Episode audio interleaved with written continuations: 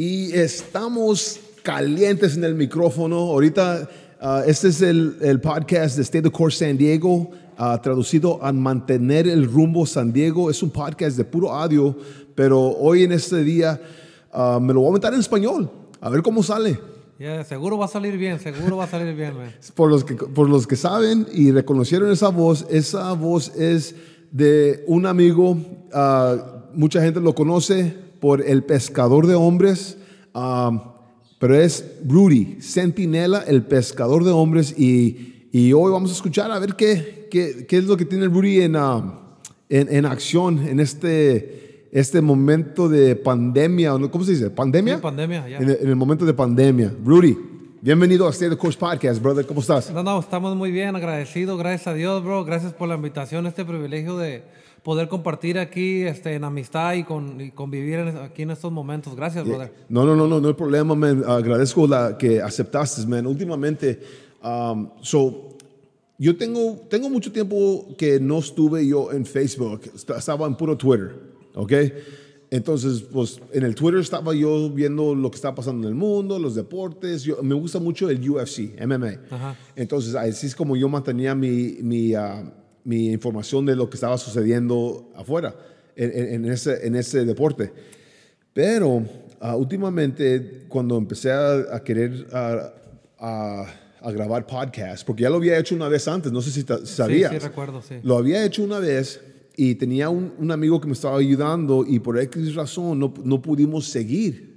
Y yo nunca aprendí cómo operar el sistema, cómo Oh, conectar. Entonces, y no, había, no tenía dinero para seguir aumentando la- el equipo. Ajá. So, simplemente me lo dejé ir y, y pasó la vida. Cinco años pasaron. Wow. Cinco años pasaron hasta que dije, you know what, ya, ya, ya quiero el podcast. Quiero hacer el podcast.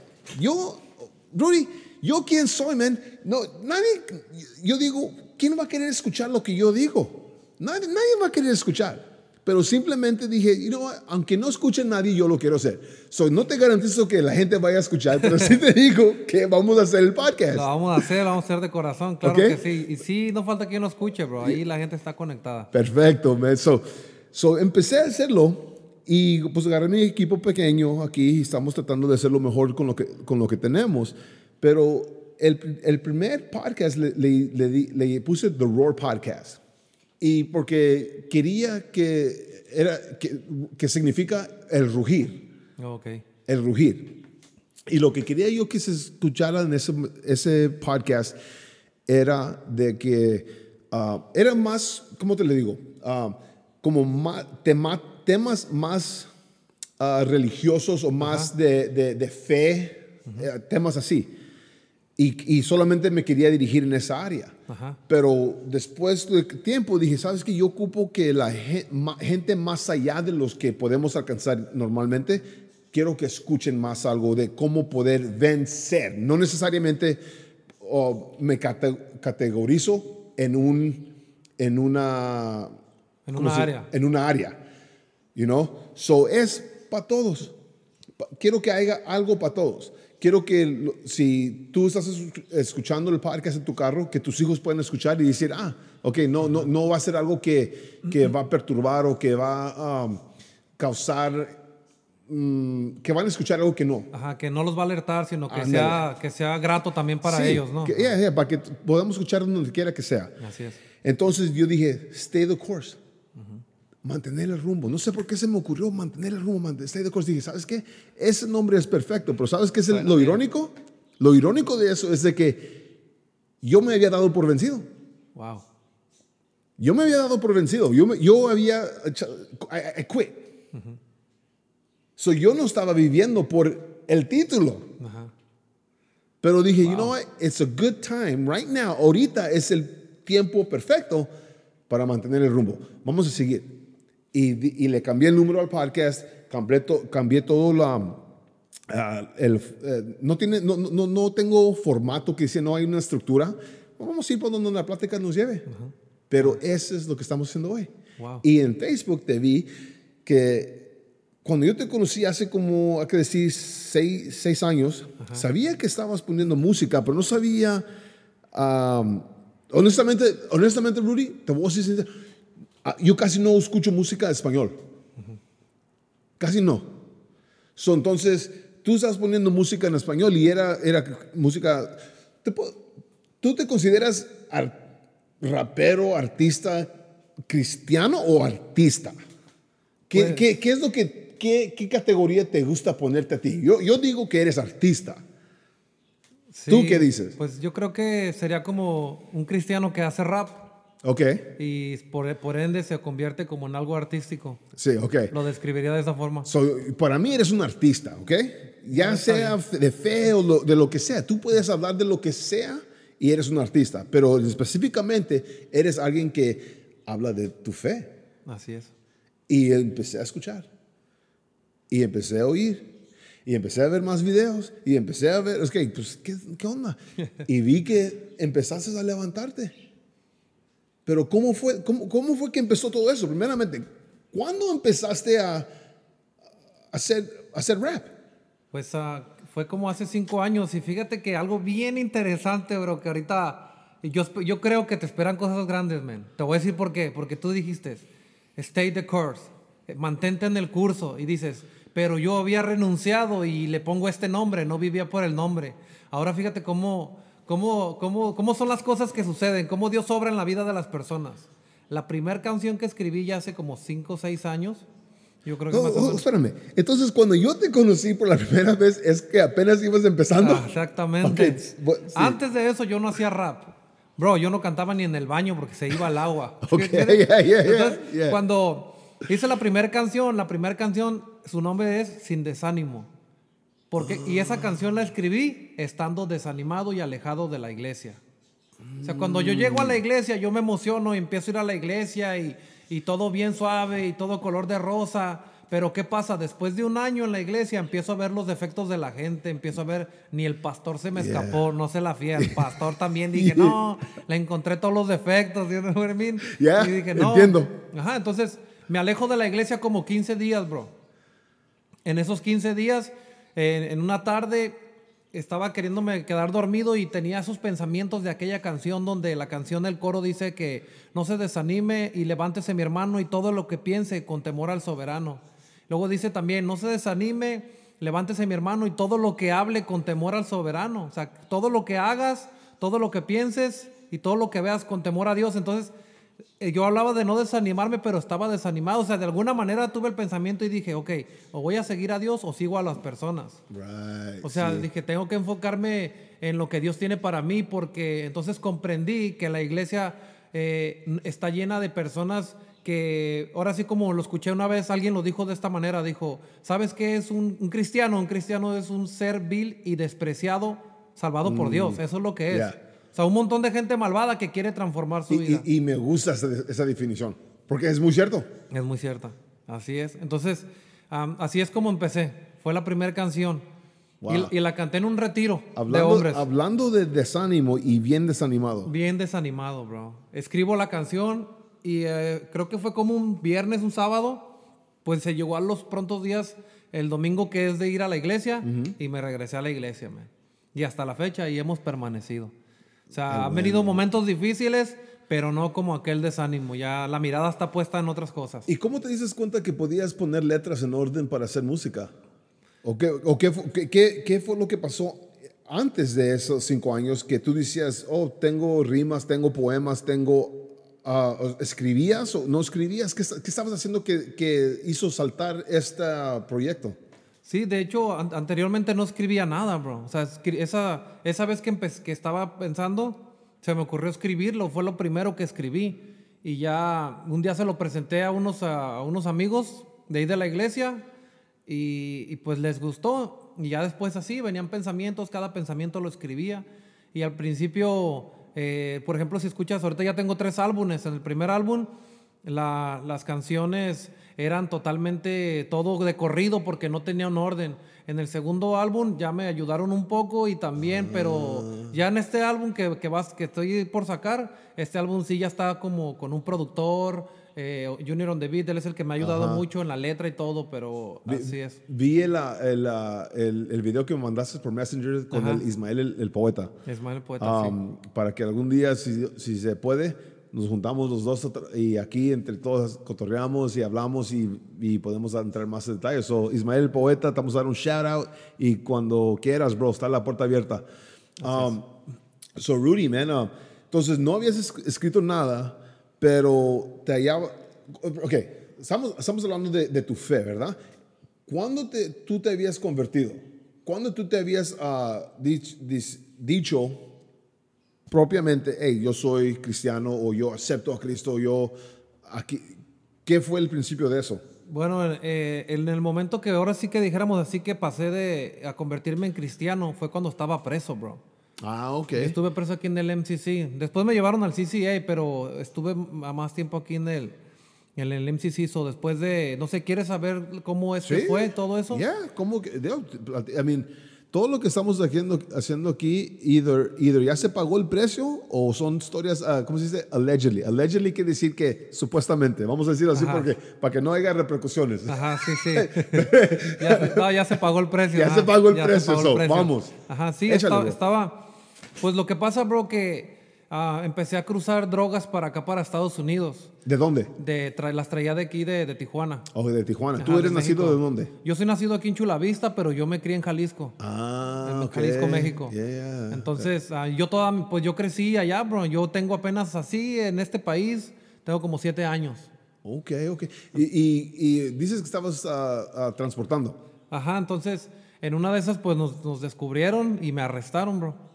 So, nos fuimos como con tonelada y media, dos toneladas de marihuana y pues me arrestaron. Entonces, pero, pero ¿qué pasa, bro? Ya traía un background ahí, ya traía un pasado cargando, ¿no? Desde mi infancia, Yeah. so, abusos, o mi padre nos dejó. So, Ok. eso, creo que eso fue una de las, de las ah, cosas que más me marcaron mi vida, bro. No Eh, tenías, entonces no tenías a tu papá ah, desde morro. No, no tuve a mi papá, bro. Haz de cuenta que, di cuenta mi mamá que cuando en ese tiempo ellos estaban aquí en Tijuana y cruzaban para acá, para el otro lado, y me dice mi mamá que se embaraza de mi papá y cuando yo nací, pues mi mamá es de color piel así como, como blanca, bro. Ok. El color de piel de mi jefa. Pero mi papá es moreno, así como me ves ahora, bien Yeah, moreno. yeah. Entonces cuando nací, nací al color de la piel de mi mamá y mi papá le dijo, ¿sabes qué? Este no es mío, te has de haber Oh, estado con un gringo, ¿no? Se enojaron y se separaron. Y así es como, como empieza todo esto. So, mi mamá se separa, rompe su pasaporte, se va para México y dice, no quiero saber más de USA. Se va para allá y allá, allá me crié, men. Yeah. Allá me crié. O sea, ¿cómo es que terminé a convertirme en cristiano acá? Pero todo lo que tuvo que haber pasado para que yo pudiera haber llegado a ese punto, ¿sí me entiendes? Sí. So, crecí allá en Jalisco, en las pandillas de allá. Hay mucha gente que me ha preguntado, gente que ha crecido aquí, ¿sí me entiendes? Yeah. Que, que hablan español o latinos o pochos, Sí. como dijéramos, o chicanos de aquí. Yeah, yeah, yeah. Me han dicho, hey, pero ¿a poco allá hay gangas? Y digo, oh, allá es donde está la mera mata de las gangas. O sea, como tú mirabas a lo mejor en los 90s, en los 80s, las pandillas acá en, los, en Esterley, allá Yeah. es como está el 100% todo eso, bien machín. Entonces, Yo- así es como me involucré allá. Yeah, yo, yo tengo una un- familia en, en Guadalajara. ¿Oh, en serio? Ya tengo familia. Mi, mi, mi mamá, la familia de mi mamá es de Guadalajara. Ok, ¿Ok? Ah, de la colonia Santa Cecilia es donde, donde No. Simón. Wow, man. De la colonia Santa Cecilia. Y ahorita, si no me, si no me equivoco, están en la, la colonia. Quiero decir. Ah, man. Quiero decir que. No, no, no. No, no, no me acuerdo ahorita. Pero er- originado, originarios de, la, de las colonias Santa Cecilia. Ok. Entonces, cuando yo fui a Guadalajara, hace como, tenía 15 años, o ponle más de 20 años. Ajá. Ah, cuando yo fui para allá, ah, yo empecé a ver, ya se miraban los cholos como se miraban Sí, aquí. sí. Los dickies, las playeras grandes, los tatuajes, rapados.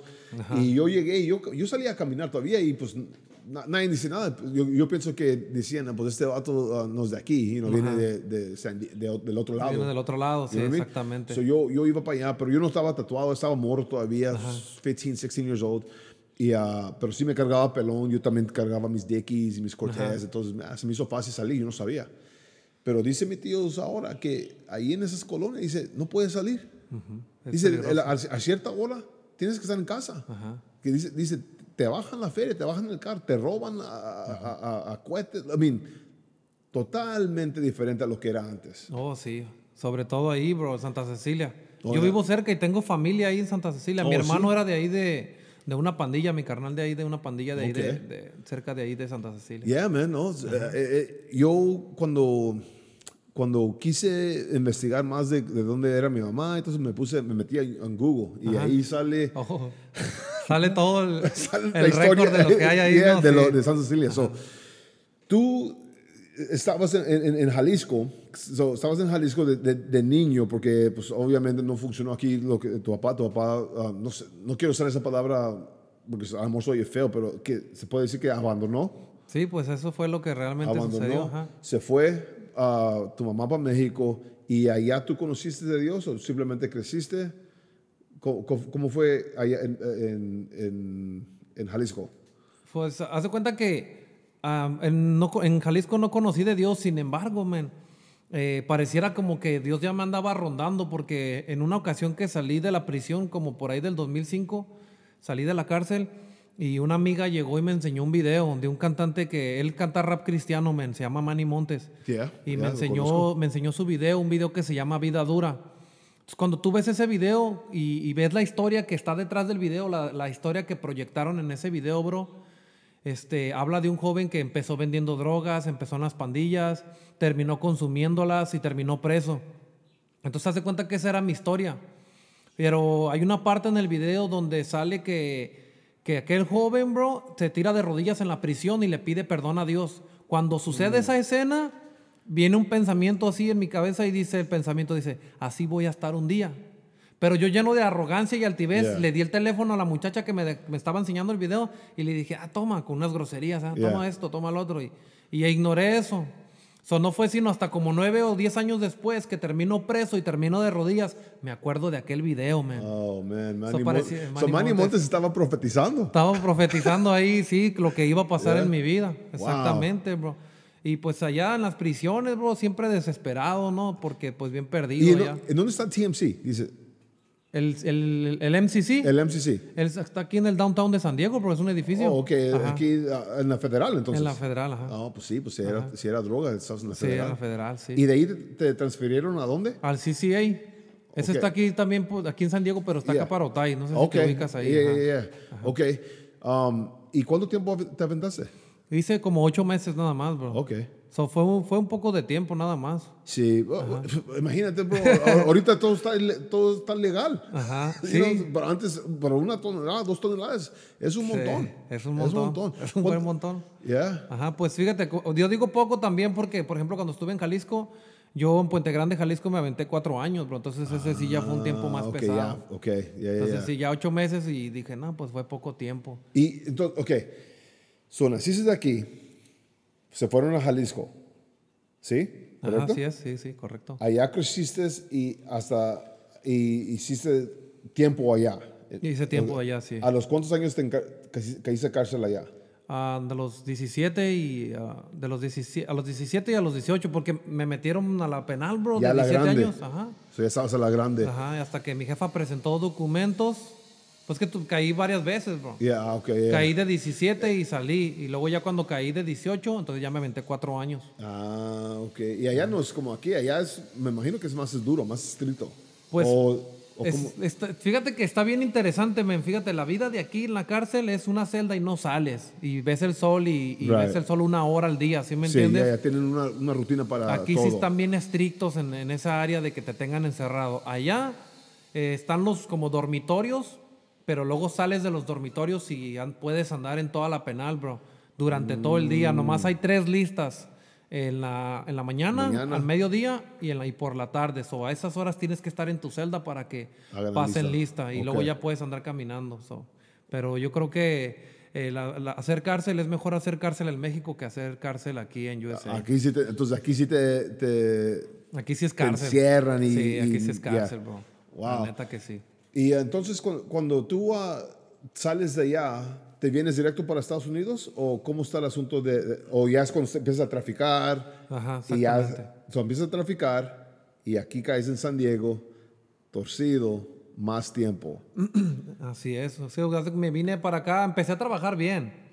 Empecé a trabajar bien aquí, eh, me cruzaba dos, tres días a la semana porque en ese tiempo estaba viviendo en Tijuana. Mm. Entonces cruzaba dos, tres días y sobrevivía bien a gusto ahí en Tijuana, ¿no? Yeah. Y ya conocía a un par de personas y ya fue de esa manera que me involucré porque yo siempre lo miraba que traía bien mucha feria. Yeah. Entonces él andaba trabajando también en la jardinería, pero como que nomás era para taparle ahí el ojo al macho, ¿sí me entiendes? Yeah. Pero realmente él siempre traía mucho de... A veces gastaba, ese vato gastaba a veces más dinero que, que lo que ganaba ahí con nosotros, bro. Yeah. Y dices, ¿Cómo, cómo Sí, está pues este? compraba la Yeah, yeah. comida, compraba sodas y ya es- Yeah. siempre bien espléndido, ¿no? Yeah. Yo decía, este venga.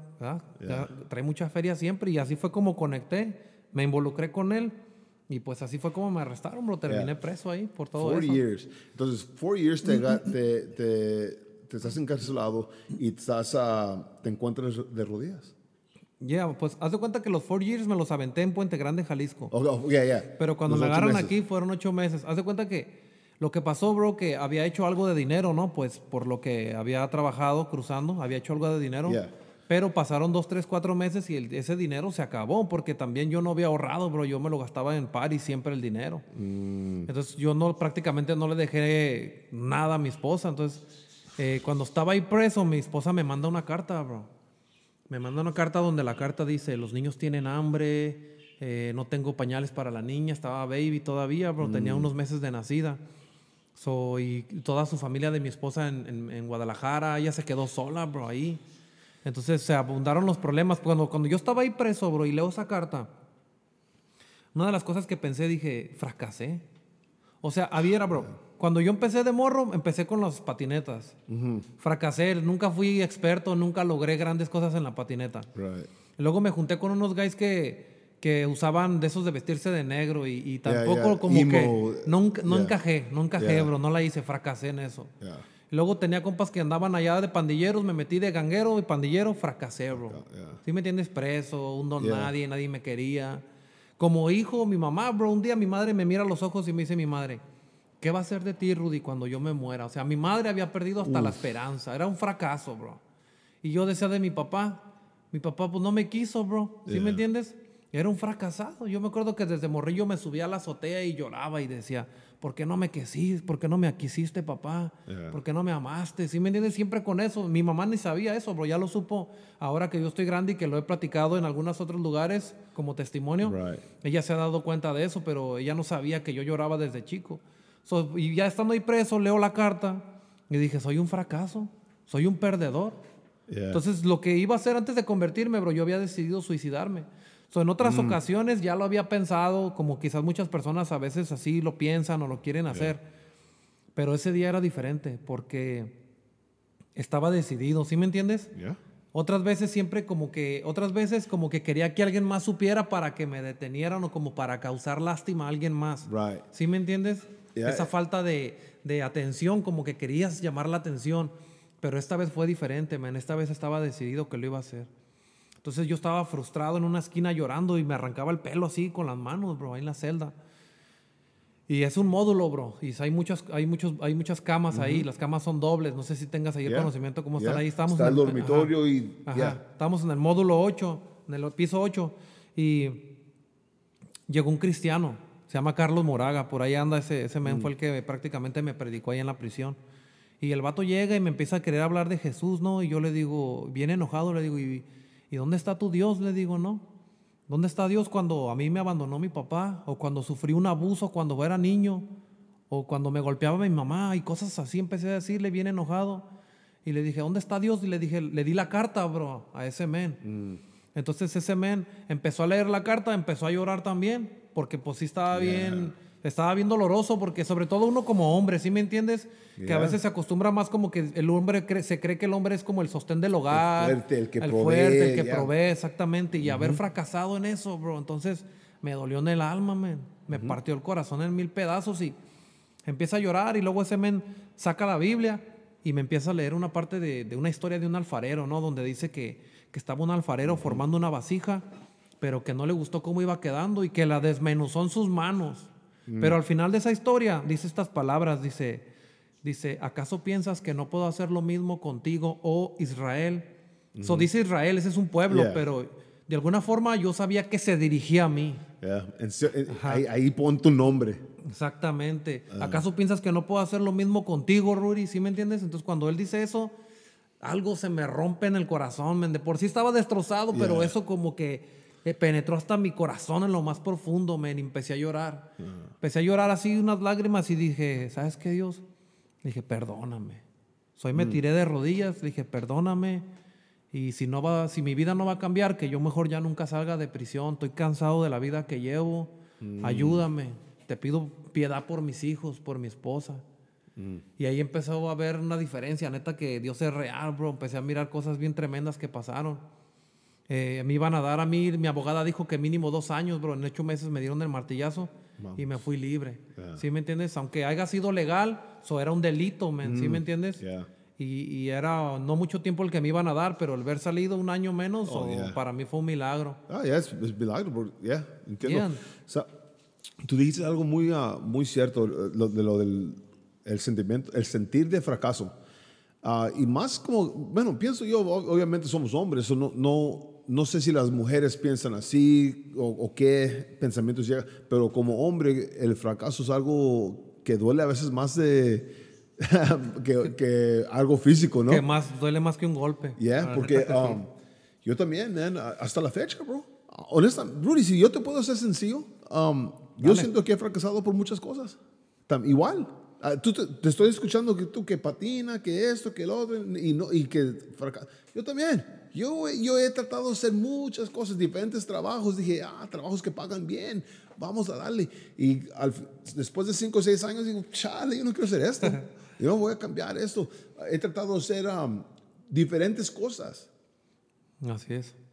Y, y me he sentido como fracaso. Y, y honestamente, hoy en la mañana estaba hablando con mi carnal, mi, my brother. Ajá, Vino, sí, sí. hicimos un parque antes de aquí. Ok. Y estamos hablando de, de- de fracasos. Y le digo, bro, yo siento, cuando yo veo mi vida, Rudy, yo siento que soy un fracaso. Y aún todavía. Aunque la gente me diga lo opuesto. No, Walter, mira, mira, tienes, you know, estás casado, tienes esposa, tienes familia, tienes hogar, tienes trabajo, tienes alimento. te- me dicen todo eso, bro, pero en mi mente a veces yo no, es difícil de capturar eso para Ajá, mí, es. bro. El fracaso me ha, me, me ha, o lo he tomado mucho a pecho, mucho personal, que es difícil de que mi cerebro, mi mente, ah, aleje ese pensamiento. Aleja ese pensamiento, sí. No sé, y, y entonces, eso del- de, lo del fracaso, yo siento que es algo real, pero, pero, lo que yo digo es que, ok, trato de verlo desde este punto de vista, he fracasado hasta ahorita. ¿Qué es lo que viene? ¿Qué más? ¿Qué es lo que sigue? ¿Qué es lo que sigue? ¿Qué puedo hacer? Tengo que seguir pelea- peleando. Yo también contemplé el suicidio. Y yo hablaba con mi esposa y digo, ¿sabes qué? Mo- yo, yo me voy a quitar la vida. Me la voy a quitar. Wow. Pero yo pienso que yo, yo también estaba buscando un tipo de atención. No sé por qué. Pero no sé por qué. Rudy, yo no te puedo explicar. Yo siento que, que yo no quería vivir, pero a la misma vez tenía temor de hacerlo. Ajá. Y a la misma vez quería que ella supiera, sabes que si no llego es por esto, pero a la misma vez es, si no llego, yo no quiero que me haya mi familia. Había mucho, era una, una telaraña de pensamientos, pensamientos, sí que, que, que no me dejaban progresar, porque no había, no había hallado algo que me diera propósito. Ahí te va, Rudy, ahí te va. Tú me conoces, la- la- cuando tú me conociste, um, yo estaba en CDO Church. Ajá, Sí, sí, y sigo, sigo, me sigo considerando como miembro, participe, no sé, no- ni sé cuál es la, la, la, la palabra correcta o cómo definir esto, pero yo siento que esa, pertenezco a esta iglesia, ¿ok? Pero yo obviamente no estoy en el lugar donde estaba al principio. Yo entré y entré y, no, yo no sé qué estaba pensando, bro, honestamente. Yo solamente quería hacer lo que, lo que yo pensé que Dios quería que hiciera. Y, y al final de cuentas me di cuenta que no sé lo que estoy haciendo, no sé si esto es para mí. Yo, yo clamé a varias personas, necesito ayuda. No sabía ni cómo. Ni- no, yo no te podía explicar en qué tipo de ayuda. Ajá. Pero todos me dijeron que estaban muy ocupados, bro. Nadie tuvo tiempo. So dije, ok, si no hay tiempo para, para ver cómo se resuelve eso, porque yo ni yo sabía que eso era el problema, déjame dejarlo para atrás. ¡Pum! Pachoré los frenos y Ajá. me salí por la vitrina, la windshield. you know?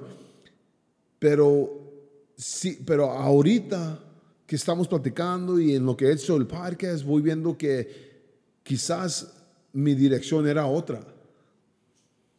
Así es. Mi dirección es otra. Pero aún no me quita el pensamiento de que fracasé hasta en eso.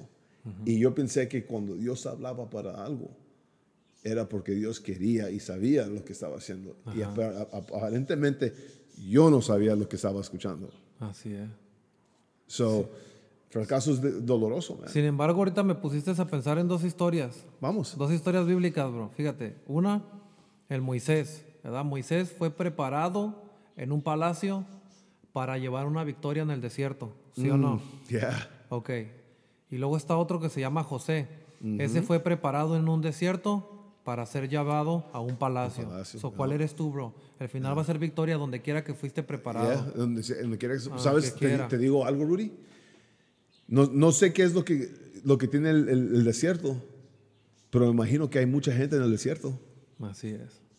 Más de los que, más de los que puede, hay más de los que puedes ver porque a veces podemos caminar con un estandarte de apariencia, Yeah. pero el corazón de la gente puede estar lastimada, bro. ¿Sí Yeah, me entiendes? yeah. Yo So, pienso no que. sabemos. yeah. So, so, yo prefiero.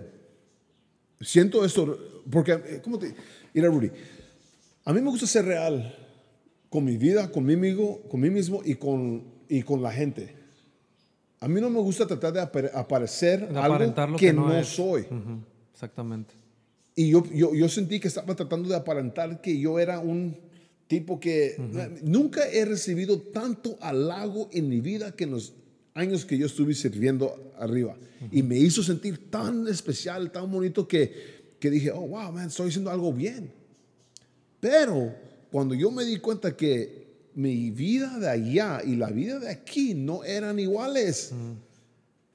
Porque no lo eran. Y yo no, yo, yo no sabía no, no sabía, porque aquí batallaba con la feria. A veces no tenía yo, y yo, yo acá diciendo que, hey, bendecido. Eh, ¿Me, ¿me entiendes? Aparent- dando a aparentar que mi vida estaba en orden y bien desordenada afuera. Bien desordenado afuera, o sea. De todo aspecto. Y cuando yo me puse a realizar eso, dije, yo no puedo hacer esto. Yo quiero ser el mismo ahorita.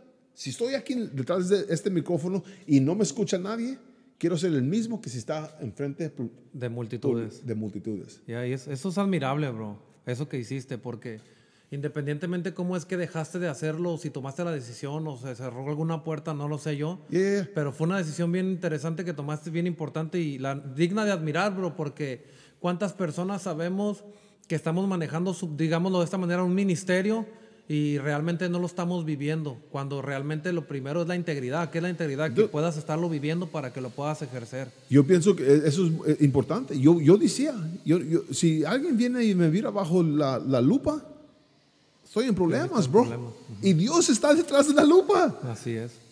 You know? So, pero, pero aún así, seguimos al rumbo. Mantenemos el curso, seguimos el Ajá. curso. Quizás yo no, yo no hable ah, así con muchas palabras ah, religiosas o muchos términos religiosos, Ajá. pero sé, que- y aún la riego.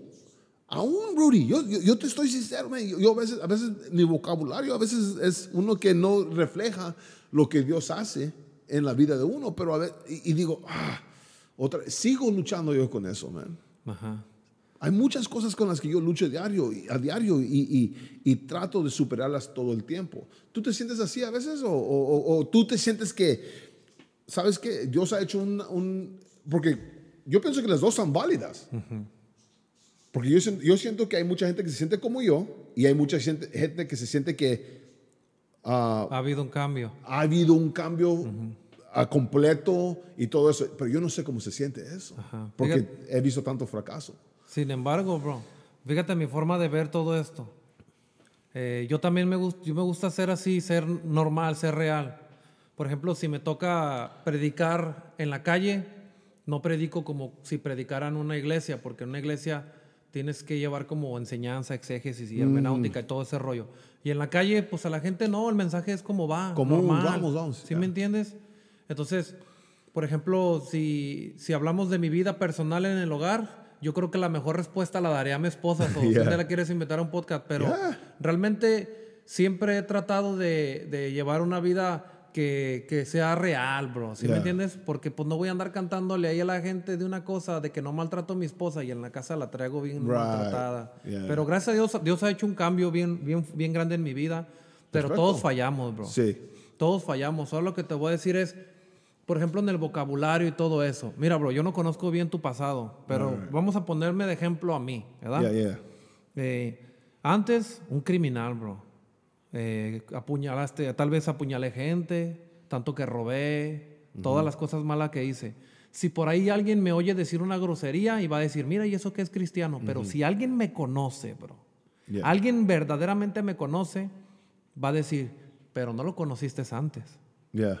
Entonces, tú también, nosotros, a, nos- a nosotros mismos debemos a, a nosotros aprender nosotros mismos, bro, que nosotros mismos no condenarnos, decir, ok, sigo diciendo groserías, pero no soy el mismo de ayer. Yeah. Tengo una canción nueva en el álbum, bro. El álbum, la canción se llama Ya no soy el mismo. ¿Sí me entiendes? O sea, todavía hay cosas, todavía hay cosas malas en nosotros, pero ya no somos los mismos de ayer. Sí, creo. Ya no lo- somos los mismos. Creo eso. Y el cambio, te voy a ser honesto, bro. Yo pienso de esta manera. Has escuchado que a veces dicen, no, tú échale ganas, sigue adelante. Yo pienso todo lo contrario. Debes de rendirte. Fuimos un fracaso, está bien. Fuimos unos fracasados, qué bueno, porque Dios nos dio el poder que tengamos el control de nuestra vida y fracasamos, qué bueno, porque así podemos tener la oportunidad de que sea Él quien tome el control en nuestra vida. Perfecto. Porque el- aquel que llega con Dios creyendo que puede a sí mismo lograr algo, siempre va a ser vivir en fracaso. Y llegamos como un fracaso con Dios y Él nos va a hacer algo más con nuestra vida. Porque Él, él es lo que quiere, bro. ¿Sí me entiendes? Yeah, que llegues, Alguien que esté ya para volver a moldar. volverlo a volver moldear. a Exactamente. trabajar desde, desde abajo. Entonces, qué bueno, bro. Hemos sido un fracaso. Te voy a decir honestamente, de cristiano, yo he fracasado muchas veces como cristiano. Porque he querido, yo empecé queriendo ser cristiano por mi cuenta. Porque mi modo de vestir, porque mi modo de hablar, porque mi modo de que, si me entiendes, de apariencia, bro, con la Biblia bajo el brazo. Es más importante tener un solo verso bien atado en el corazón que andar cargando nomás un libro bajo, bajo el brazo. De nada sirve yo traer mi Biblia bajo el brazo si no soy real. Yeah. Pero ahora, sin embargo, eh, hay una diferencia y no es de apariencia, bro. Vivir una vida piadosa no es de apariencia, sino Yeah. que realmente, y no se trata de que andes saludando con la mano así suavecita a la Yeah. gente, de, oh, Dios lo bendiga. Yeah. No.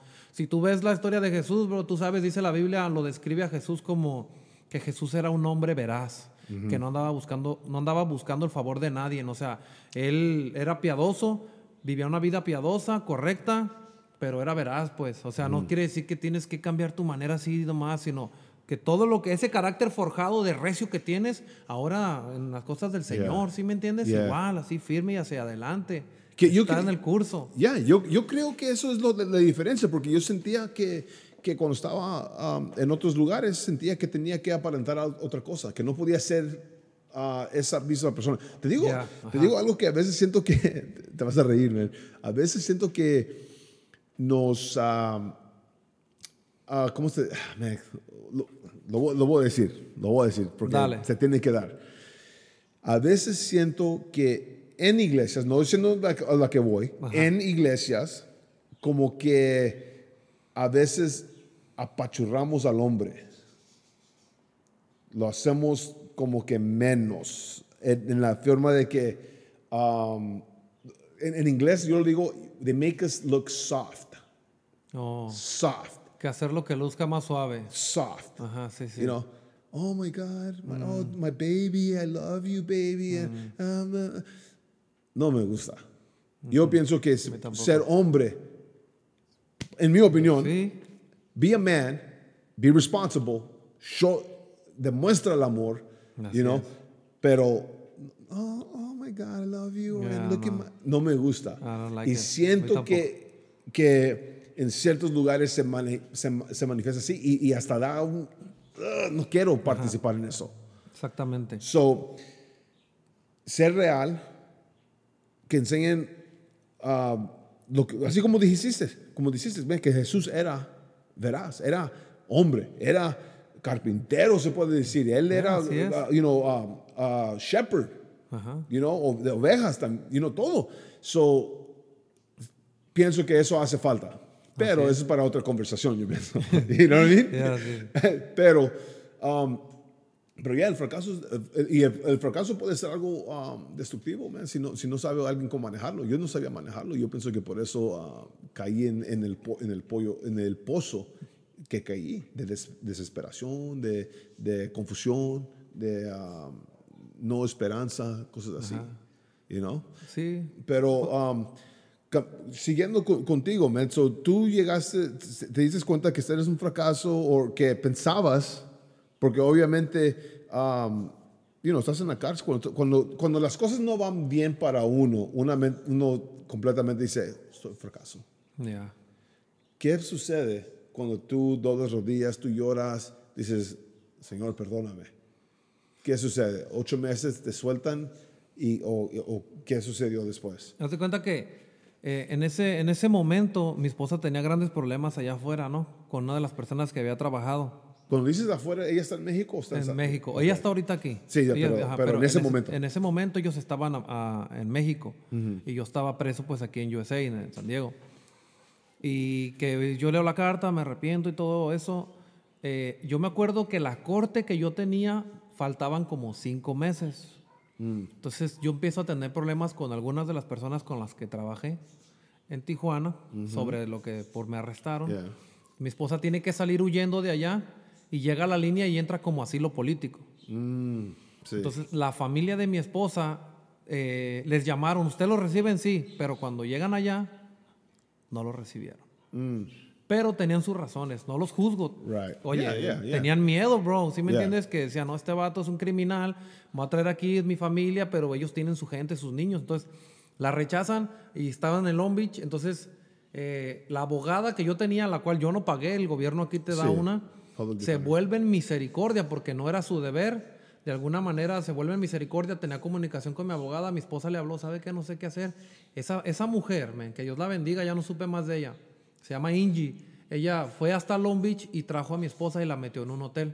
Entonces le pagó como 15 días de ese hotel para que ahí estuviera. Y le dijo, hasta aquí puedo ayudarte, no puedo más. O esto que estoy haciendo, no, esto es por mi cuenta.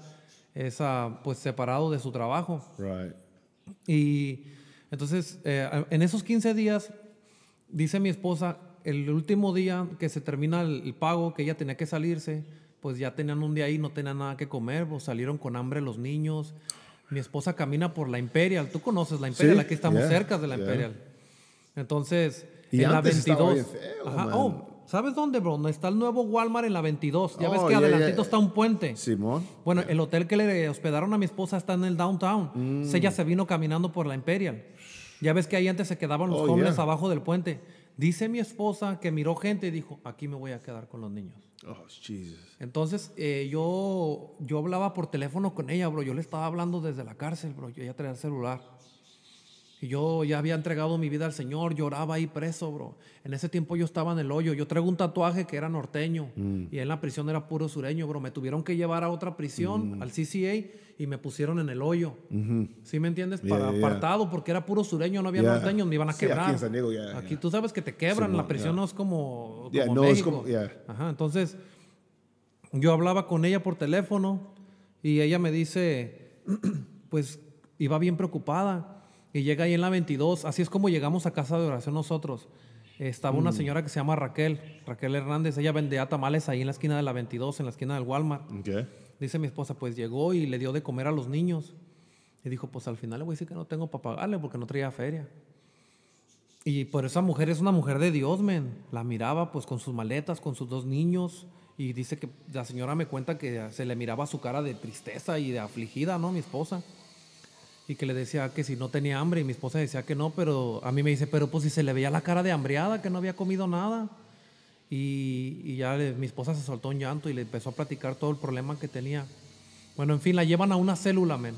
Para los que no saben qué es una célula, es un lugar donde se reúnen personas a orar, a orar a Dios y a, a tener peticiones por los enfermos y hasta por los presos. Se empiezan a orar por mí, men.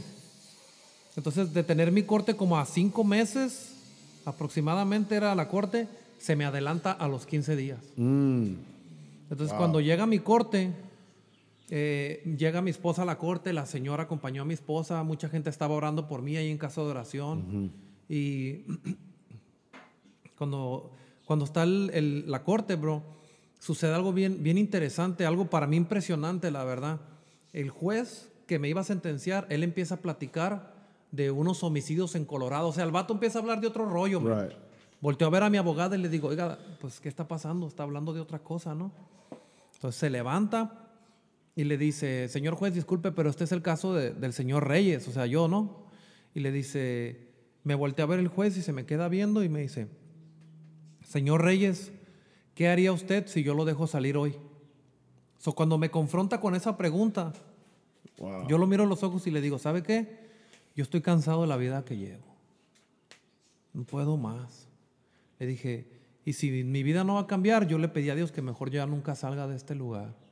Entonces el juez se me queda viendo y me dice, he mirado cientos de personas parados ahí donde usted está parado ahora mismo, dice. Pero yo creo que a usted en esta cárcel algo le pasó. Y hoy mismo lo voy a dejar ir libre. Le preguntan al fiscal, ¿usted tiene algo contra él o quiere decir algo? Y el ni siquiera habló, nomás hizo la cabeza de que no. Yeah. Es ese momento me dan de martillazo y me voy libre ese mismo día. Bajamos. Entonces, o sea, ¿cómo, cómo Dios hizo esa obra, no? Pues, eh, De por sí eran dos años y luego adelantó la corte y salgo, bro. Y al principio empecé a batallar, ¿cómo de haber traído dinero? Andaba limpiando yo focos aquí en los Walmart, bro. Limpiando focos, traía una caja con unas llantitas y ahí traía a mi niña y traía a mi niño limpiando focos, queriendo pulir focos ahí, bro, que me conseguí un pulimento y unos trapos. Y bien difícil, bro, en sandalias andaba. Es más, la gente que me conoce y que se acuerda en casa de oración, cuando yo fui a la iglesia, bro, yo iba en sandalias, bro.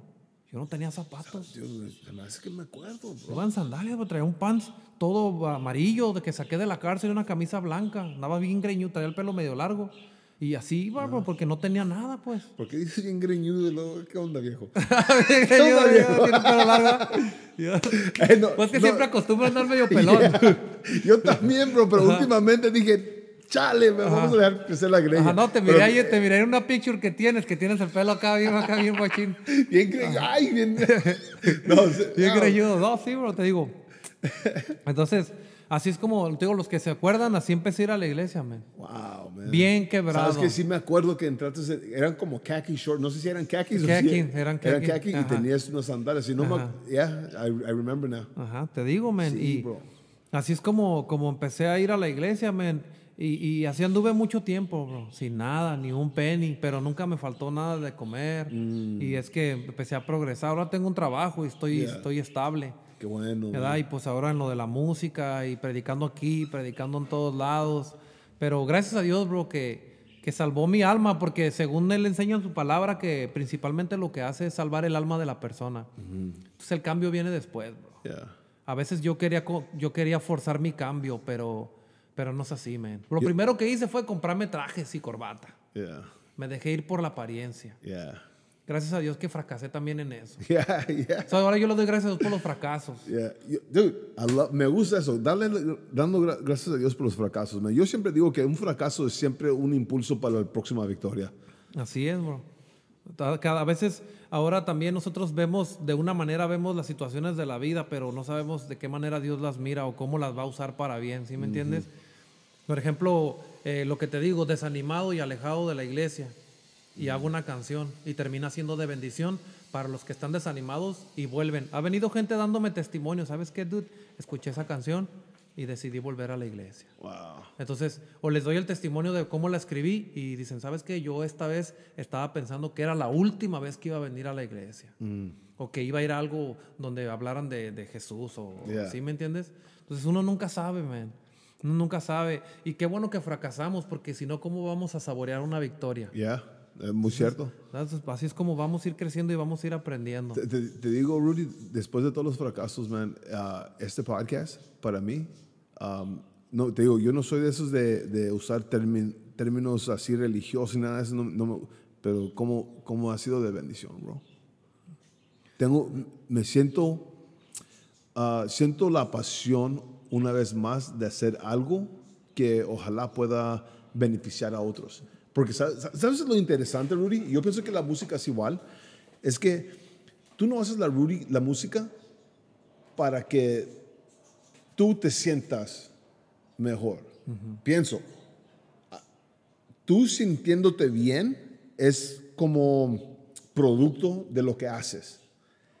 Pero se me hace que cuando la gente que escucha tu música y te dice, Rudy, me gustó, Rudy, me ayudó en esto, Rudy, me, me, me guiaste a esto, Rudy, me, me, me bendijo, Rudy, eh, lo, que lo que hace tu música para otros es lo que se me hace que te da más satisfacción. Claro que sí, man. eso es un placer, es un honor, si me entiendes, un gusto. Es, es un servicio. ¿Cómo, ¿Cómo, de no ser, de ser un don nadie, ¿sí me entiendes?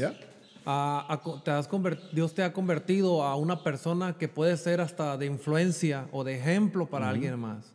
O sea, cuando nadie daba un peso por ti. ¿Sí me entiendes? O sea, cuando, como te digo, hasta mi propia madre me miró como un fracaso. Tenía sus razones, man.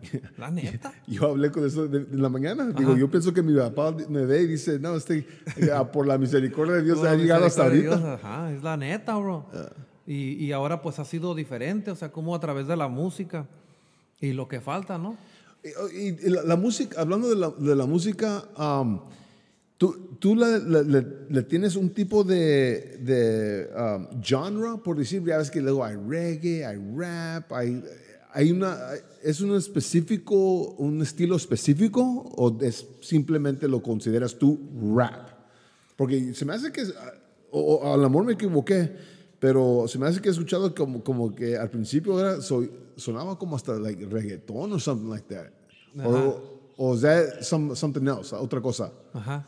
Sí, de lo, de lo que hago te refieres. Sí, sí, sí. Pues prácticamente yo en el reggaetón no me he involucrado nada. Realmente en el reggaetón, eh, esa parte sí no, no, hay, hay, que tener un talento especial para el reggaetón. Ah, y a mí se me hace como que le, queda más a los boricuas. Ah, yeah, ¿Sí entiendes? Pero estoy, por ejemplo, estoy en el rap, pero los beats contienen una mezcla de rap, hip hop. O ahí los instrumentales, los que los fabrican, ¿sí me entiendes? Ya, yo escuché, no, me, no soy malo para los nombres, pero se me hace que era la del Ismael, el, poeta, que tenía trompetas. Como banda. Ese es ah, mariachi banda. Ese es, ese es, un rap, hip hop, mariachi banda. O sea, trae todo ahí. La neta que me gustó ese, ese, ese ah, sonido de la trompeta. La escuché la trompeta y I was like, man, that sounds cool, man. Y luego la que se acaban de inventar ahorita estás tapado la boca en la oh, azotea. Um, vi que tenía 30,000 views o no sé qué rollo. También está perrona. Eh, esa se llama No voy a rendirme. ¿Y, cómo, y, qué inspiró esa canción? ¿De quién es esa canción? ¿Tú eres, eres um, parte de ese o, es, o cómo, cómo está esa, esa unión ahí? Ok, esa unión está gracias al productor con el que estoy trabajando ahorita, que Junior, Junior on the Beat. Él este yo le dije, oye, bro, quiero hacer una canción que sea de bendición y con colaboraciones de algunos colegas. Y ya él me dijo, vamos a hacer algo. Como, ¿qué te gustaría? Y yo le dije, bro, algo que hable de que no nos vamos a rendir, ¿no? De que impulsemos a que sigamos adelante. Ok, no voy a rendirme, se llama el título. Entonces hago el verso, él lo mira, me da correcciones, me da la guía y empezamos a buscar a los, a los colegas que quería que participaran. Y así es como hicimos esa canción, bro. Nos juntamos. So, prácticamente Ah, son colaboradores que ellos colaboraron conmigo, pero todo lo fundamos, tu servidor lo fundó eso. Yeah, ok. Ah, está, está curada, man. I like it. Y luego tienes, está la, la muchacha también, que también se avienta. Sí, ella es, ella es, ella es uh, lo que son el Saeta y Sandra Natalie, ellos son los elegidos juntamente con el Junior. Ellos son familia, bro. Ah, ok. Ellos son residentes de Tijuana. Ellos son residentes de Tijuana. Ok. saludos. saludos ahí para ellos. Son de gran bendición, son personas que sirven a Dios, bro y les gusta andar pues también en la música y son muy talentosos. Se, escucha. son muy talentosos. ¿Y ustedes cómo se conectaron ah, por el Junior on the Beat? Junior on the Beat. ¿Y el Junior on the Beat está en San Diego o está en Tijuana? Él está en, Tijuana. Él está en Tijuana. tú estás trabajando cruzando. Yo trabajo para, allá, sí. Ah, cuando algo quiero trabajar, o sea, como te digo, yo tengo un estudio en mi casa, pero yo prefiero ir con él porque él me aconseja, me da su guía, me ha enseñado, ¿sí me entiendes? Por eso lo hacemos de esa manera. Y más adelante vienen algunas colaboraciones. Eh, yo creo que en junio, a finales de junio, eh, estoy ayudando, a- estoy apoyando a mi hija. Tengo una niña de nueve años, se llama Ok. Rubí. Y hicimos una canción que se llama You Know. So, hicimos una mezcla de Spanglish porque ella pues ha ido a la escuela aquí y se mueve más en el inglés. Pero la canción se llama You Know. So, la canción habla de I talk about my God, people say no, but still, I, but I still do it anyways, you know. Yeah. So, ahí es parte Yeah. de lo que ella va a estar ahí diciendo. Y pues espérenlo pronto, bro. Ahí vamos a lanzar ese videito Oh, ahí de la yeah. niña. Yo creo que va a quedar algo bien. Que, ¿Sabes qué? Se me hace curada cuando invo- invo- involucran a, lo- a los, ah, a los pequeños, a los hijos. Porque yo también puse a mi, a mi, a mi sobrino, a mi hijo, a hacer un podcast. Les Oh, digo, ok. le digo, hey, man, ¿quieres hacer un podcast? Y digo, no, no, no. Digo, ¿por qué no? Póngase a platicar de lo- de Llégale, lo que sí. sea. éch- Échale. Porque eh, esto, aún, eh, me imagino que es igual, pero creo a lo mejor un poquito diferente a, a- a cantando. Porque eh, tienes música, estás sintiendo un ambiente, y, me imagino que se están echando por, hey, what's up, let's go, let's go. Ajá, y sí, aquí es like pura conversación. Pura conversación. Es pura conversación. Y, y lo que me gusta del podcast, más en eso, es que a mí, a mí no me interesa si vamos en un, que vaya para todos lugares del podcast. Podemos regresar a cualquier momento. You know what I Así mean? es, So, pero, eh, y es lo que está he- hecho desde el principio. Um, entonces, la música, la música, ya tienes cuántos años haciéndolo? Yo creo que entonces estamos que sobre siete años, a punto de pegar a los siete años. Seven years. ¿Y cuántas canciones en tu primer álbum? El primer álbum tiene ocho. Ocho. Ajá. ¿Y cuál es tu, cuál canción ahí fue la que tú dijiste, que, que te llegó una experiencia que te dijo, esa es la que quiero poner? No, la, la que me llevó más experiencia fue una que se llama Mi tumba se abrirá. Ok. Y, y y te, te hago la pregunta así, porque me imagino que las- las- tu música viene de- de- del corazón, o sea, vi- viene de que- experiencias, viene de momentos, viene Right. de, you know, Experiencia esa. Yeah, Entonces, ¿qué fue lo que dice la tumba, mi tumba qué? Mi tumba se abrirá. Explica. Pues ¿Qué- esa qué- canción, esa canción la escribí, bro, después de que en una ocasión, eh, ¿conoces a Eduardo Marmolejo? ¿Lo conociste? Ah, el, el nombre se me hace conocido, Ajá, pero sí. no. No te has de acordar, pero sí lo conoces Yeah. porque él iba mucho a la iglesia ¿qué? también, bro. El, el marmol- ma- el- nombre Marmolejo no se me olvida. Marmolejo, So, sí, ajá. Él ahorita trabaja para el gobierno, por eso ahí ya Ah, ok. no, no se ha involucrado mucho en lo que, en lo que yo me Ya. dedico, pero él salía conmigo antes a predicar a las calles. Mm. Me iba yo y cantaba y pues ahí predicaba a la gente en las calles. Y en esa ocasión estábamos ahí en la, en las 5 y 10, ahí en Tijuana, bro, Ok. afuera de una farmacia. Y llegaron y ejecutaron un hombre ahí, bro. Así como cuatro o cinco pies. Nosotros estábamos así, el marmolejo traía la bocina, yo el micrófono. Yo cantaba y él predicaba. Y volteamos así porque miramos que se le acerca un vato y le pega un cuetazo en la pura cabeza. Cuando cae en el piso, le pega otros dos cuetazos en el suelo, bro. Pues imagínate la escena, la gente Oh, gritando, un caos. Y los que conocen las 5 y 10 saben que hay un gential ahí, padre. Todo el tiempo hay un gential ahí, todo el tiempo. No, pues entonces un caos y gritadera. Entonces quise correr, pero no pude, men. O sea, me quedé bloqueado. También a él lo vi como que quiso, pero se amarró ahí del temor. Y luego el criminal aquel, el asesino, nos mira. Lo primero que pensé fue, ¿para qué le miré la cara? Yeah. Miré al asesino, dije, ya valió. Entonces el men se agarra el cohete y nos apunta, bro. así nos apunta en corto. Miré, el- pues bien cerquita, Yeah. bro. Y nomás me quedé así pasmado y también Marmolejo se quedó así detenido. El hombre baja el cohete y empieza a correr. Pero en ese instante llega una persona por un lado. Fíjate las palabras que me dijo, bro. Me dijo esto. Me dijo, el diablo anda como un león rugiente buscando a quien devorar.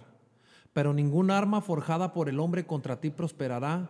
Toda lengua que se levante en tu contra condenarás y esa es la herencia para ti como hijo de Dios. Bro, aquel miedo que tenía Vamos. cuando me dijo eso, se me quitó el miedo, seguí predicando, bro. Y seguimos predicando, ¿sí me entiendes? Entonces, ahí es que escribo esa canción, bro. Dice, y cuando me muera, este, cuando me muera, lo único que quiero que escriban en la lápida de mi tumba, así se escribirá. No se acerque mucho, que al sonido de trompeta, esta tumba se abrirá. Vamos. So, entonces, ahí habla, de eso habla la canción, bro, ¿no? De, de- de la, de la Yeah. experiencia de cómo, de cómo aquel miedo se va y, y- y poder abrazar algunas promesas que Dios tiene, porque Dios dice que el que está en Cristo, aunque esté muerto, vivirá. O sea, suena como algo raro, pero para los que Mm. No, lo entienden, quiere decir que Él tiene un lugar esperándonos allá arriba en el cielo. Yeah. Ya, Wow, así es, bro. man. Es como escribí esa canción, man. Ya se abrirá esa tumba, man. That's a good, that's a good song, man. Voy, a- voy a regresar a, a escucharla ahora. Ah, y, y en tus. ah, y, y la. Man, yo, yo no sé ni cómo, ni cómo experiencias van a superar esa, porque esa se, se oye como una tremenda, bro. I Sí, mean, estuvo bien mortal. you know, yeah. Estuvo bien mortal. Yeah, man. sí. Entonces, y, y eso cómo te hizo reflexionar a ti? Cuando tú viste, I mean, ahora, I mean, ¿qué, qué, qué, qué corre por tu mente aparte de que, hey, man, I mean, ni sé, ni sé qué palabras usar. mira, guacha, fíjate lo que te voy a decir, bro. Mucha gente que me ha escuchado decir eso cuando les cuento y lo de la canción, porque me gusta contar primero y luego la canto. Yeah. ¿verdad? Entonces, mucha gente se me ha arrimado me dice, me- me- en ese momento, en esos días que pasó eso yo daba el testimonio y, y contaba eso, me decían, eso es una señal de Dios para que no andes así predicando en las calles porque pues, te van a matar. Ok, Pero yo no tengo, yo no tengo ese miedo, bro. Neta que no tengo ese miedo. Y luego te voy a decir algo. Si antes daba mi vida por una ganga, Yeah. ¿por qué no la voy a dar por algo más superior y poderoso que es lo que Jesús ha hecho en esta tierra? O sea, de esa manera es la visión que tengo sobre las cosas que hago. Men, muchas cosas yo no las publico en Facebook porque eh, hay dos clases de personas, eh, bueno, hay muchas clases de personas, pero de lo que yo voy a hablar hay dos clases de personas en Facebook.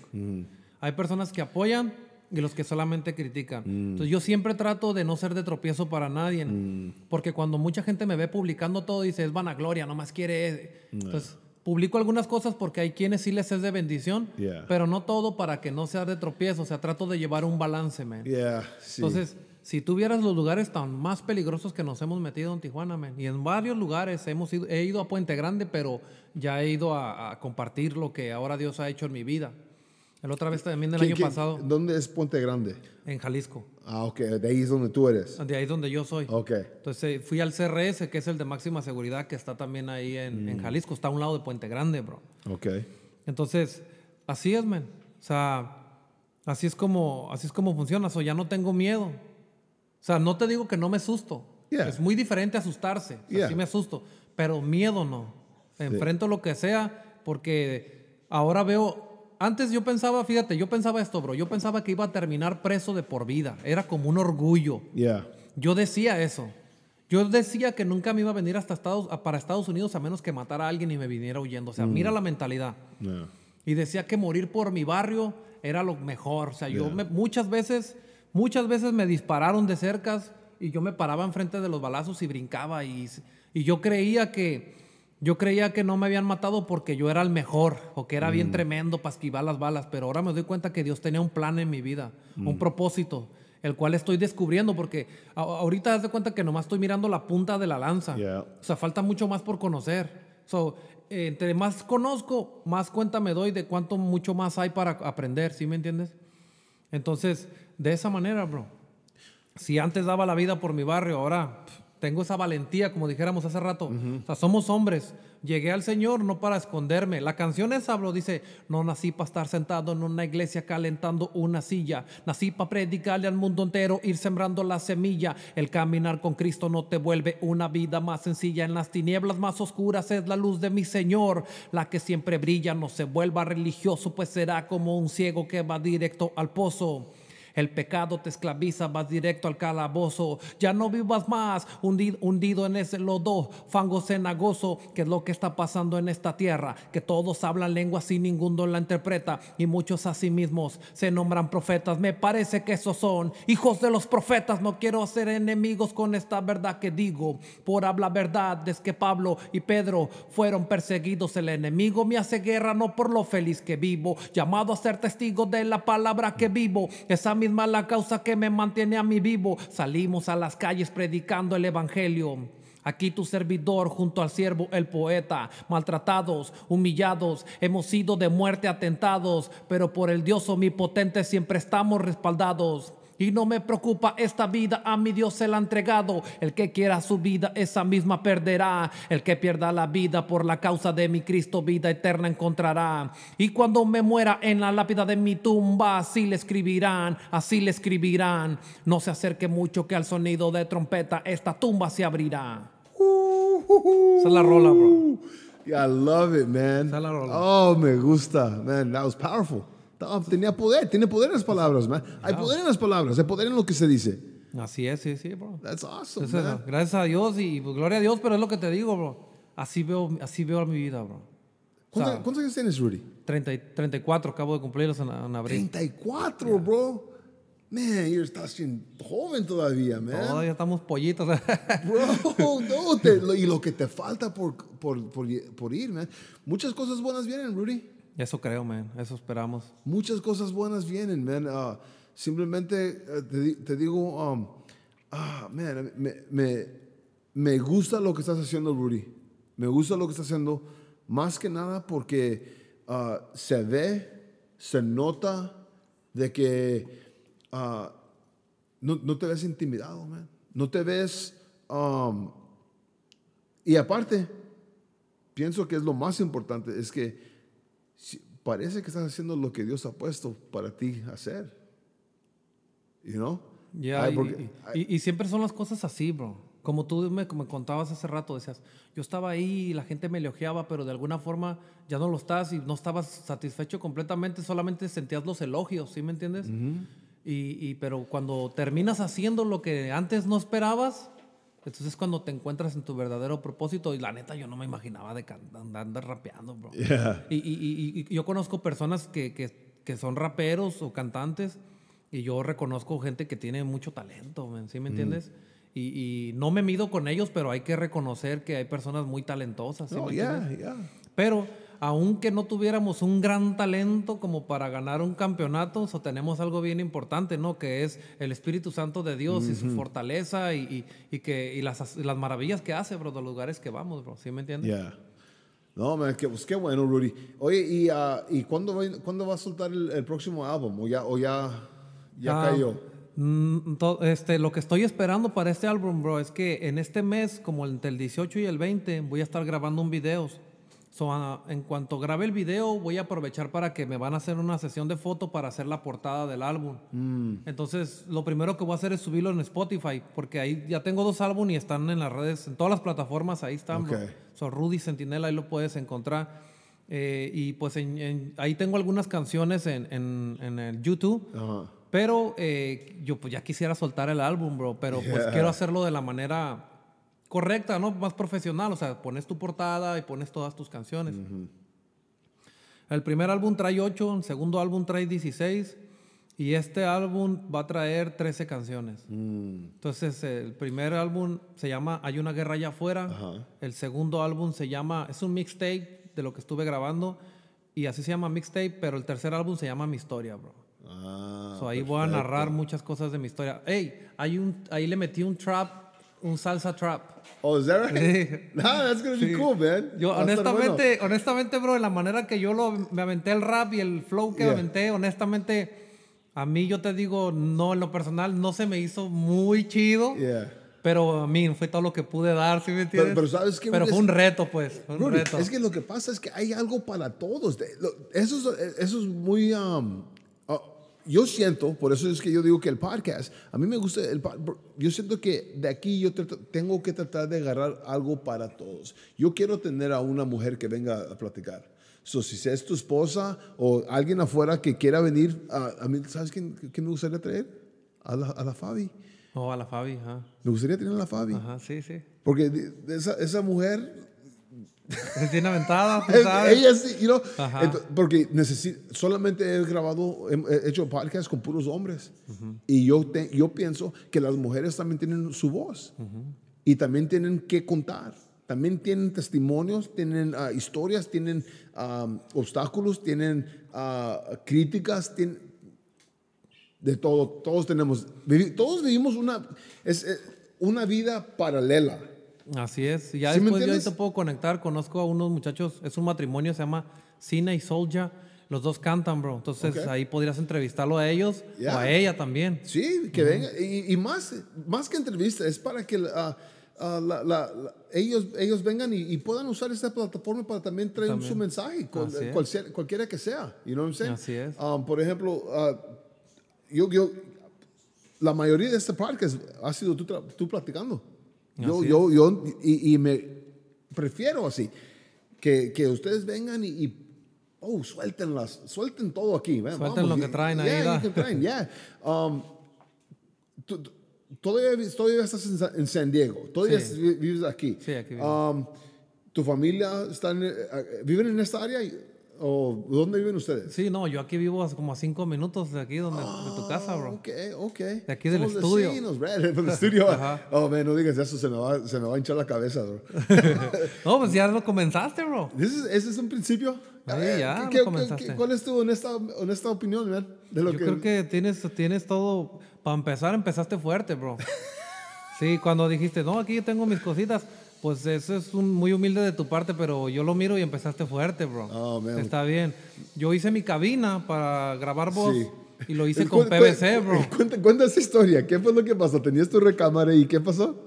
No, pues haz de cuenta que le dije a mi esposa, oh, quiero poner aquí un micrófono porque pues quiero grabar mis canciones para no salir tanto a Tijuana, decía Yeah. yo.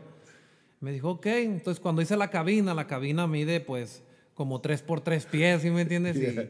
Y, luego ya puse el, el escritorio y luego ya puse un mueble para poner mis libros y mis discos y mis cosas. No, pues abarqué media sala, bro. Ya mi esposa me dijo, hey, ya no cabemos, no puedo agarrar mi make-up de aquí, no puedo agarrar mis cosas. Pues me salí a la sala, man. I love it, man. Es, que, es que así soy. Yo por eso hice eso para acá. Mi, mi, mi esposa quería poner ah, en la sala y dice, mira, y en la esquina Ajá. hacemos eso. Pero yo dije, no creo, man.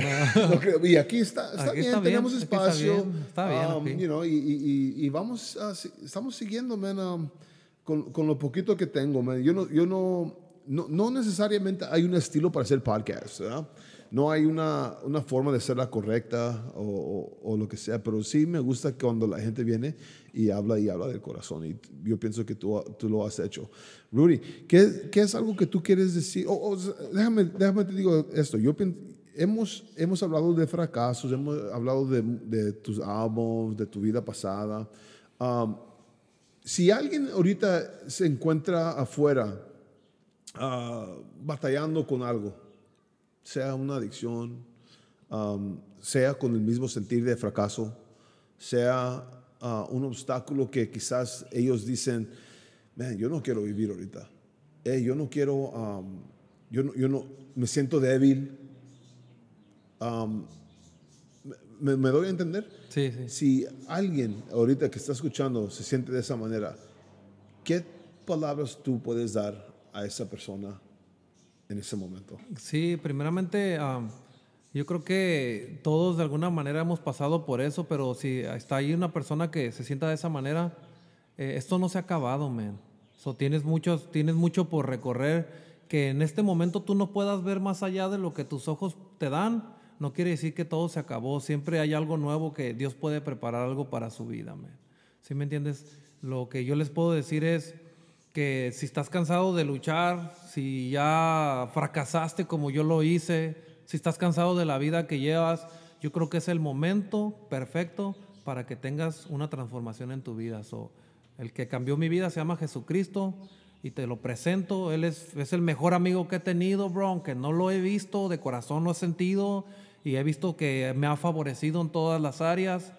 Y también ha habido momentos difíciles, pero te voy a decir, aún ahora que estoy en Cristo, bro, he tenido momentos difíciles, pero prefiero tener momentos difíciles con Jesús que no teniéndolo. Ya no me siento solo, no me siento abandonado, ya no tengo el dolor de que no tengo mi padre, tengo una familia, una buena familia, tengo mi esposa, mis hijos. Dios transformaría tu vida en un momento a otro. So, no ha acabado, ven a Jesús, entrégale tu vida, porque si estás cansado de la vida que llevas o de lo que has hecho en tu vida, necesitas que Dios tome ese control para que la transforme. Amen. En sus manos de Dios, todas las cosas son mejores. Wow, Rudy. Muchas gracias, Rudy. Oye, um, para toda la gente que está escuchando allá afuera, um, vayan a checar el- eh, a Rudy el Centinela. Um, ah, lo, puedes, ver en Facebook, ¿bajo cuál nombres? Sí, en Facebook me puedes encontrar eh, Rudy Centinela en Facebook. Y ya la página oficial de, de- de Facebook es Centinela el Pescador de Hombres. Y en YouTube me pueden encontrar como Rudy Centinela Oficial. Ah, ¿Tienes, ah, ¿tienes ah, website o algo así ahorita? Ah, pues estamos en website, no, nomás tenemos todas las, pues la música está en las plataformas como Ah, Rudy ok, yeah. Sentinela, Spotify, ajá. Ok, so Rudy Centinela, puedes hallar los- su música en Spotify, uh, iTunes, en todas las todas. plataformas, bro. Ajá. Oh, beautiful. Oh, man, Rudy, muchas gracias por tu tiempo. Um, so, para la gente que está escuchando, yo solamente quiero decirte que si te encuentras en un momento difícil ahorita, si te encuentras ah, triste, ah, maybe ah, en, en una, un lugar no muy favorable mentalmente, emocionalmente, espiritualmente, te quiero decir algo se pone mejor. Sigue luchando, sigue peleando. Si, eh, si es agarrar, buscando de Dios, busca de Dios. Si es ah, buscando ah, cualquier cosa que tú necesites para que tú sigas adelante, sigue luchando. Es lo único que te puedo decir. En inglés, la manera que yo termino, se dice keep it funky, keep it real, keep it G. Traducido, no sé cómo decirlo. So, nos vamos a despedir con esta. Y Rudy, ¿alguno, ¿alguna última cosa que quieres dejar para saludo para alguien, para tu familia, para amistades, lo que sea? Y anything? Sí, pues un saludo a los que nos escuchan, gracias a la audiencia, gracias por la invitación, bro, y como tú dijeras, stay on course, ¿no? Stay the course, baby. Stay That's how we do it, man. right. Keep it funky, keep it real, See keep it G. time. And we are out of here. Love you all, br- brothers and sisters.